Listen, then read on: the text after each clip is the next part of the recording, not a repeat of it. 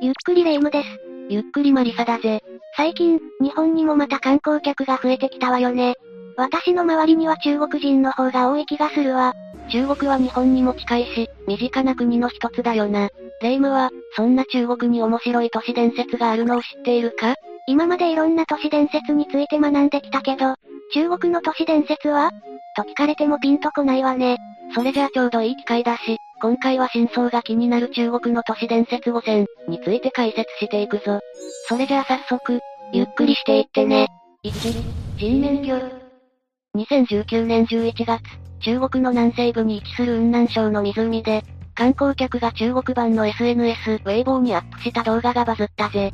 その動画には人の顔に見える鯉が映っており、すぐに全世界に拡散されたんだ。人面魚みたいなユーマって、まさに都市伝説の鉄板じゃないの。もっと聞いてみたいわ。その人面魚の特徴について、もっと詳しく見ていくぞ。その鯉は全体が黄色に近い金色をしており、頭部には人のような目口鼻が確認できたぜ。ただの顔じゃなく、彫りの深そうな顔なのがクスッと笑えるポイントね。ただ、人によってはたまたま人の顔のような模様になっただけじゃないか。なんて意見もあったようだ。まあ、偶然って可能性はなきにしもあらずだわ。それにしても癖の強い模様だけど、ただやはりユーマ、特に人面魚は都市伝説の一つとして、昔から多くの人たちを引きつけてきたからな。それは日本も例外ではなく、1990年、人面魚ブームが巻き起こっていたんだぜ。ただの噂では終わらず、多くのメディアが取り上げるほどの騒ぎになったぞ。ちょうど平成が始まったばかりってあたりかしら。そうだな。当時、山形県鶴岡市の海馬見の池で、人の顔を持つ錦鯉が確認されたんだ。これを皮切りに、全国各地で人面魚の目撃情報が寄せられたぜ。そんなことがあったのね。このブームが時を超え、さらには国境を越えて再来したと思うと、ロマンを感じるわ。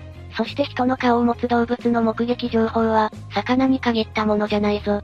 例えばアラビアやアメリカでは人面犬が、また人面ヤギはインドやロシアをはじめ、世界中で確認されているんだぜ。魚だけじゃないのね。それにしても、人面動物が実際に誕生するメカニズムが気になるわ。実は人面魚の存在に関しては、科学的に証明できてしまうんだよな。かつて、模様が人の顔のように見えるように品種改良を受けた鯉がおり、その鯉の遺伝子が子孫に現れることがあるんだぜ。そんな遺伝子操作ができちゃうなんて、都市伝説よりも人間の方が怖くなっちゃうわよ。私もそう思うぞ。しかし人面魚について、まだ謎に包まれていることもあるんだ。どんなことかしら？都市伝説に、人の顔を持つ動物が出現すると、それは災害や戦争の前兆となる、というものがあるぜ。日本のオカルト研究家、山口敏太郎氏も、これから中国で大きなトラブルが起きるのではと危惧していたんだ。そんな噂を聞いたことがある気が。これは遺伝子操作じゃ説明がつかないわよね。中国に限らず、今は世界中で戦争や国同士のトラブル、異常気象など数えきれないほどのトラブルが起きているよな。これには、果たして今まで出現した人面動物たちが関わっているのか、真相が気になるところだ。人面動物たちが私たちに警告を発していたと思うと、ちょっとゾッとするわ。さて、引き続き中国の興味深い都市伝説を紹介していくぞ。次も動物が関わってくる話だが、ちょっとホラーになってしまうかもしれないぜ。2、ハルビンの猫面ババア。中国に昔から伝わるタブーの一つに、猫、特に黒猫を死体に近づけてはいけない、というものがあるんだよな。それは黒猫が人の死体を横切ると、その人がゾンビと化してしまうとされるからで、このタブーの元になったのが、ハルビンの猫面ババという都市伝説だ。日本でも黒猫が前を横切ったら不幸になるとかいう都市伝説があるけど、中国のやつはその100倍くらい怖いわ。でも気になるかも。1995年、中国国有交渉にある村で暮らしていた家族のエピソードだぞ。一見すると平和な家庭だったが、ある日ちょっとしたことが原因で家族喧嘩が起き、息子夫婦と高齢の母親が対立してしまったぜ。平和な家庭でも、たまにそういうことってあるわよね。ただの喧嘩で終わってしまえばよかったんだが、あまりにも自暴自棄になってしまった母親は、勢い余ってその夜に首を吊って亡くなったんだ。ええ？それはさすがに早まりすぎよ。彼女なりに思い悩んでいたんだろうな。彼女の死体の表情は怒りに満ちており、目もカッと見開いていたとのことだ。もし私の家族が同じようなことになったら、かなり罪悪感を感じちゃうと思うわ。喧嘩をしていた息子夫婦も、そのように感じていたことだろう。彼らは一晩かけて母親の遺体に寄り添い、なだめようとしていたんだ。しかし疲れたのか夫婦は寝落ちしてしまい、あろうことか通りかかった黒猫が母親の遺体を踏んでいってしまったぜ。なんだか嫌な予感。するとその黒猫は死んでしまい、母親は猫の顔をしたゾンビとなって蘇ったんだ。ゾンビになった母親は憎しみに任せて息子夫婦を殺害し、そのまま村から出て行ったぞ。やっぱり憎しみって恐ろしい感情だわ。それで猫面ババってタイトルなのね。その事件が起きたとされる1995年あたり、夜に子供が一人で外出していると、猫の顔をした老婆に食べられてしまうという噂が流れていたんだ。殺されると、その死体にはネズミの死骸が詰め込まれるそうだぜ。想像しただけで叫びたくなりそうよ。子供たち、そしてその親御さん方もかなり衝撃を受けただろうな。事件が起きた国有交渉の省都、ハルビン市では、猫面ババに注意するように警告する学校もあったくらいだ。それくらい現実味の強い都市伝説ってことね。猫面ババの存在が信じられていた一方で、中国にはもう一つの問題があったんだよな。それが、臓器の売買などを目的とした事件だ。ああ、なんかニュースで聞いたことがあるわ。臓器の売買は今や世界中で問題となっているが、中でも中国では、かなり大きな闇の市場が展開されているとされるんだよな。その臓器売買が問題になり始めたのが20年ほど前のことであり、猫面ババの都市伝説が出た時期とほぼ一致しているんだ。なかなか説得力のありそうな説ね。子供が誘拐され、さらに臓器が抜かれ、抜かれた部分を埋め合わせるためにネズミの死骸を体に詰める。なんて考えても辻褄が合いそうだぜ。そして取り出された臓器は、高値で取引できるしな。猫面ババのエピソードも怖かったけど、こっちはさらに闇の深そうな話題だわ。やっぱり化け物より何より、人間が一番恐ろしいわよ。とはいえ猫面ババの都市伝説の真相は、まだはっきり証明できていないぜ。真相が闇に包まれているからこそ、中国の都市伝説はディープで面白いんだろうな。確かに興味深かったけど、次はもうちょい心の暗くならない話題にしてほしいわ。それじゃあ次は全世界のロマン、ユーマに迫っていくぜ。中国独自のユーマは、かなり興味深いぞ。3、イエレン。中国では1940年代頃から、イエレンというユーマの存在が囁かれるようになったぜ。イエレンは2メートル以上もの身長を誇り、人間と同じく二足歩行をするんだ。いわゆる巨人ね。日本で言うと、雪男みたいなものかしら？そうなるだろうな。ただイエレンが他の巨人と違う点が、その存在が何回も確認されているという事実なんだぜ。目撃された件数は、実に100件以上にも上るそうだ。イエレンを射殺したなんて例もあるぞ。それはかなり信頼できそうだわ。こういった多くの目撃情報を受け、中国では1980年頃から本格的な調査が行われるようになったぜ。科学委員会は、イエレンを2メートル以上の身長で、長い髪に茶色か灰色の体毛、充血した目を持つ二足歩行の生き物と予測したんだ。かなり詳細な推測ね。これは調査結果が楽しみだわ。委員会の調査によれば、最大で48センチにも及ぶ足跡が見つかったとのことだぞ。また、歩幅は最大で2.68メートルのものがあったんだ。それが本物の巨人によるものだとしたら、かなり熱いわよね。信憑性はありそうだったの？こういった足跡の近くから、イエレンの奮闘母式物が見つかることも珍しくなかったんだよな。さらにその糞を調査すると、どんぐりに果実といった食べ物が発見されたぜ。食べているものは至って普通なのね。イエレンの生活の実態についても気になってきたわ。私たち人間には住処が欠かせないが、それはどうやらイエレンにとっても同じようだな。調査で彼らの住居の跡地とおぼしきものが見つかったんだが、その詳細もなかなか興味深いぜ。まさにイエレンの生活のリアルが見られる場所、気になるわ。その住処は背もたれのない長い巣のような見た目で、折った竹を数十本束ねて積み上げたものだったんだ。中には落ち葉や雑草がクッション代わりに敷かれているなど、割と簡素な作りだったぞ。小学生の秘密基地みたいな感じで、ちょっとワクワクするわね。まさにそんな感じで、イエレンの知能は10歳ぐらいの人間と同じくらいと推測されているな。それほど賢すぎないあたり、ますますリアリティを感じさせるわ。そして中国の科学委員会による調査がスタートして1年弱が過ぎた頃、衝撃的なイベントが起きたんだ。なんと調査メンバーの一人が、約40センチという近距離でイエレンと接近したぜ。イエレンって確か2メートルあったのよねその人は無事に帰れたのかしら？そのメンバーはイエレンの足をめがけて銃を撃とうと試みたが、残念ながら不発に終わってしまったんだよな。また同時に調査メンバーの気配を感じたイエレンは、そのままどこかに姿を消すことになったぞ。大きなイエレンのことだし、てっきり攻撃しにかかると思ったから拍子抜けしたわ。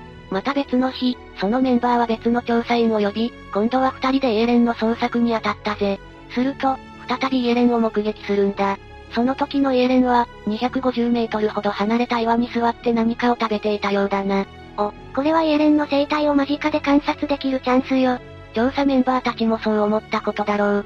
ただ、そこは岩場で足元が悪く、彼らは歩みを進めるのにかなり苦戦したぜ。そうこうしているうちに、またしてもイエレンに逃げられてしまったんだ。うーん、やっぱりそううまくはいかないのね。調査メンバーがやっとの思いでイエレンのいた岩場にたどり着いたところ、そこには苔に似た地衣類が残されていたようだな。地衣類って、苔とはまた違うのかしら？ああ。地衣類は樹皮や岩の表面によく見られるが、これは他の植物のように光合成をせず、シアノバクテリアなどを共生させることで、菌類として命を繋いでいる生命なんだ。ふむふむ。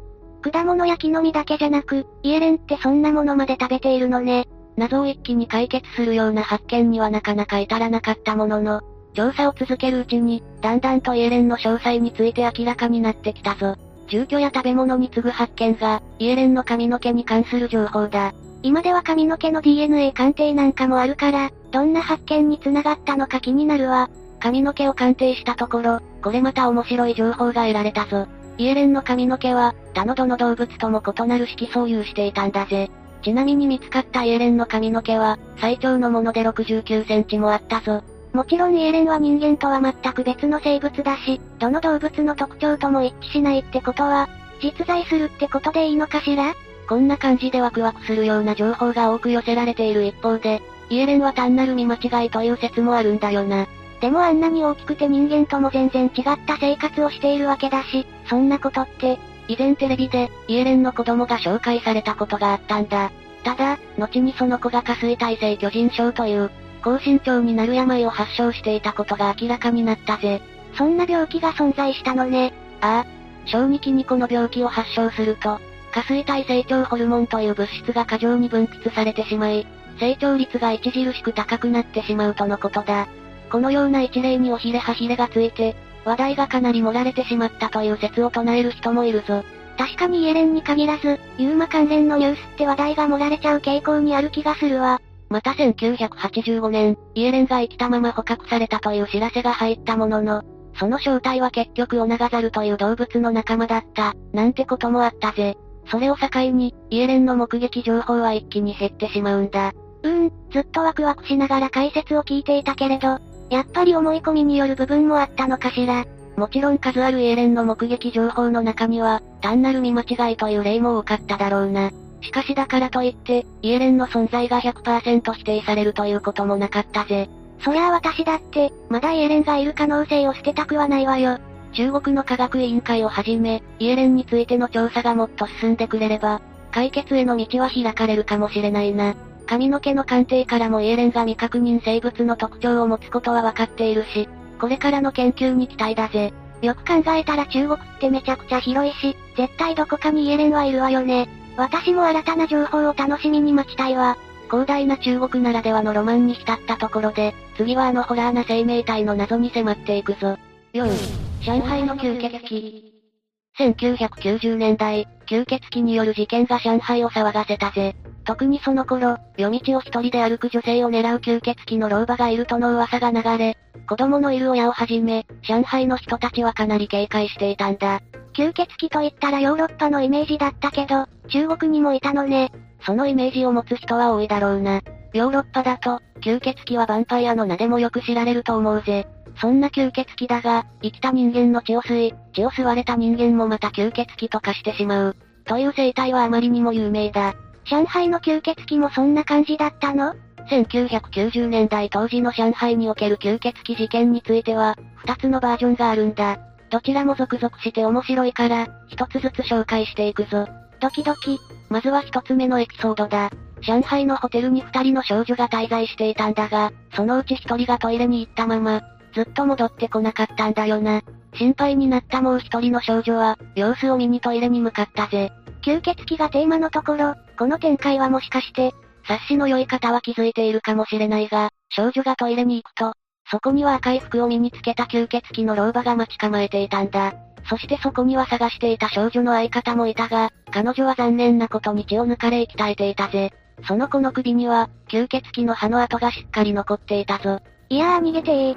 この後どうなったのかは詳しくわからないが、後日、もう一人の少女の遺体が上海の別の場所で見つかったそうだ。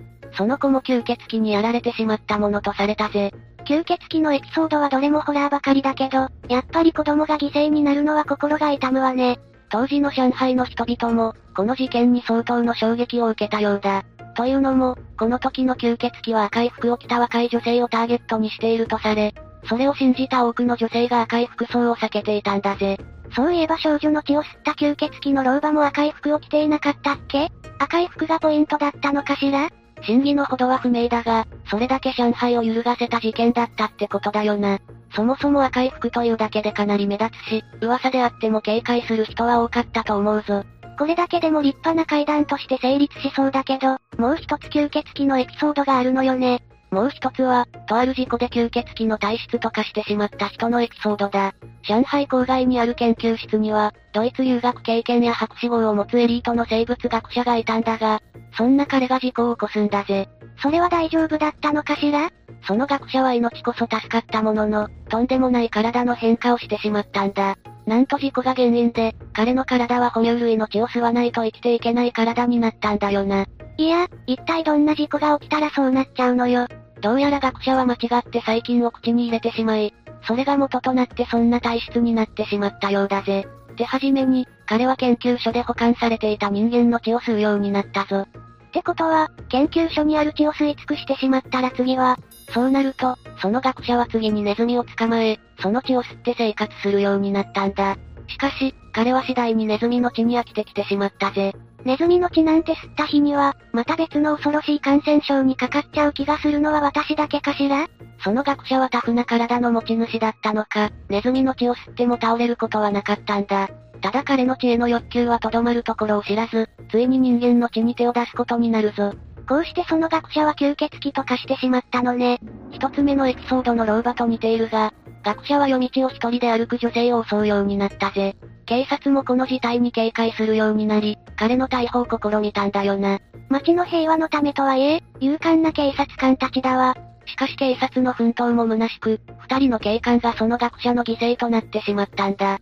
最終的に、吸血鬼になった学者はスナイパーに射殺されたぞ。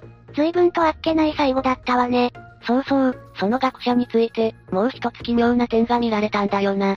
学者の死後、別の警察官が彼の日記を調べたところ、日を追うごとに言語が変わっていったんだぜ。言語が変わるってどういうことよ？その学者は病気の経過を日記に記録していたそうなんだが、最初は彼の母国語である中国語で記録をしていたぜ。しかし、だんだんとその言語がヘブライ語に変わっているんだよな。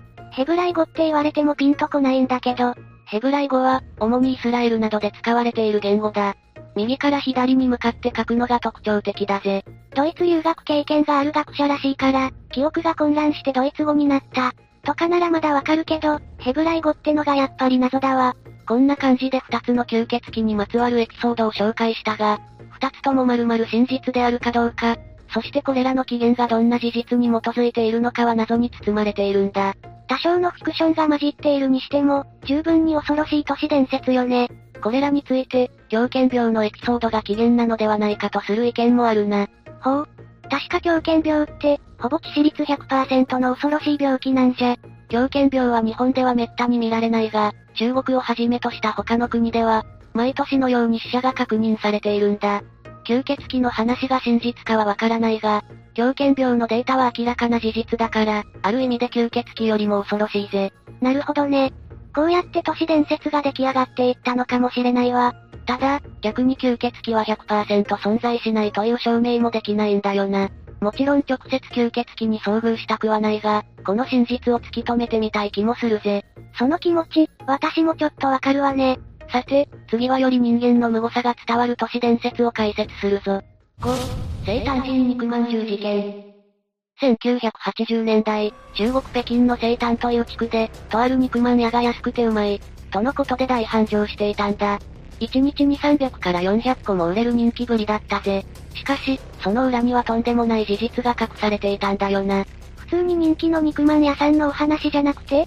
何も知らなければ皆霊夢のように感じるだろうが、実はこの当時の中国では、肉の値段があまりに高かったんだ。中国で現在のように肉が流通するようになったのはそれから10年後のことで、当時の生誕の肉まん屋の状況は極めて不可解だったぜ。普通に考えたら赤字のはずなのに、どうやって商売が成り立っていたのかってことね。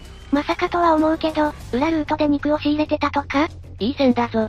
さらにヒントを出すと、当時の中国では多くの出稼ぎ労働者たちが、年を行き交っていたんだ。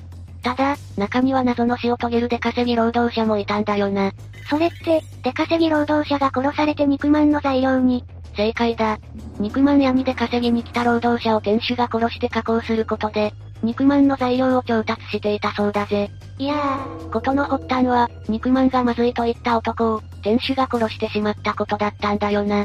我に帰った店主は死体を隠蔽しようと考えた挙句、その男の死体を肉まんの材料としてごまかすことにしたぜ。そんなことしてバレなかったの？それが意外なことに、普通の肉まんより売れ行きが良かったんだよな。それに味を占めた店主は、人肉を肉まんの材料として運用していくことを決めたぜ。気づかないうちに人の肉を食らっていたらと思うと、何も知らないって怖いわね。ただ、徐々に肉まん屋の運営にもボロが出てきたぞ。まず、肉まんに人の爪が混入していたとのクレームがあったんだ。今の日本だったら真っ先にニュースになりそうな事案だわ。そして何より、この肉まん屋で1ヶ月以上働いている店員を見たことがない、という意見が入るようになるぜ。このように不審な事案が多く浮上し、ついに生誕の肉まん屋に警察が捜査に入ったんだ。そしたら、冷凍庫の中には人間の死体があって展開ね。霊夢の言ってくれた通りだな。この都市伝説で恐ろしいのが、事実に基づいているという点だぜ。1982年、北京の料理人が労働者2人を殺害し、彼らの死体をミートソースと称して配ったという事件があったんだ。まさかのノンフィクション。人間って怖い生き物だわ。この時は、犯人の料理人はすぐに逮捕されたそうだぜ。ただ、これが都市伝説、生誕人肉まんじゅう事件として広まり、北京市民の多くが肉まんを食べなくなってしまったんだ。そりゃあこんなむごい話を聞いたら、肉まんを目にしただけでトラウマになりそうよ。様々なユーマやお化けも存在はするだろうが、やっぱり我々の恐怖心を一番かき立てるのは人間だと、私は思うぜ。激しく同意するわ。というわけで、今回は真相が気になる中国の都市伝説について解説したぞ。まさかお隣中国にこんなに面白い都市伝説が眠っていたなんて、思ってもみなかったわよ。楽しめたわ。都市伝説が生まれた当時の中国は、今のように通信手段が発達していなかったんだ。それで事実におひれはひれがついて広まりやすかったという背景があったんだよな。ふむふむ。当時の状況も相まって、これだけの都市伝説が生まれたのね。ただこれだけ多くの都市伝説があれば、どれかは本当に起きたことなんじゃないかとも思えるぜ。中国に限らず、いろんな国での都市伝説に言えることだわ。これからも世界中の面白い都市伝説や謎に迫っていきたいと思うぞ。というわけで、今日の動画はここまで。動画が面白かったら、高評価とチャンネル登録をお願いします。最後までご視聴いただきありがとうございました。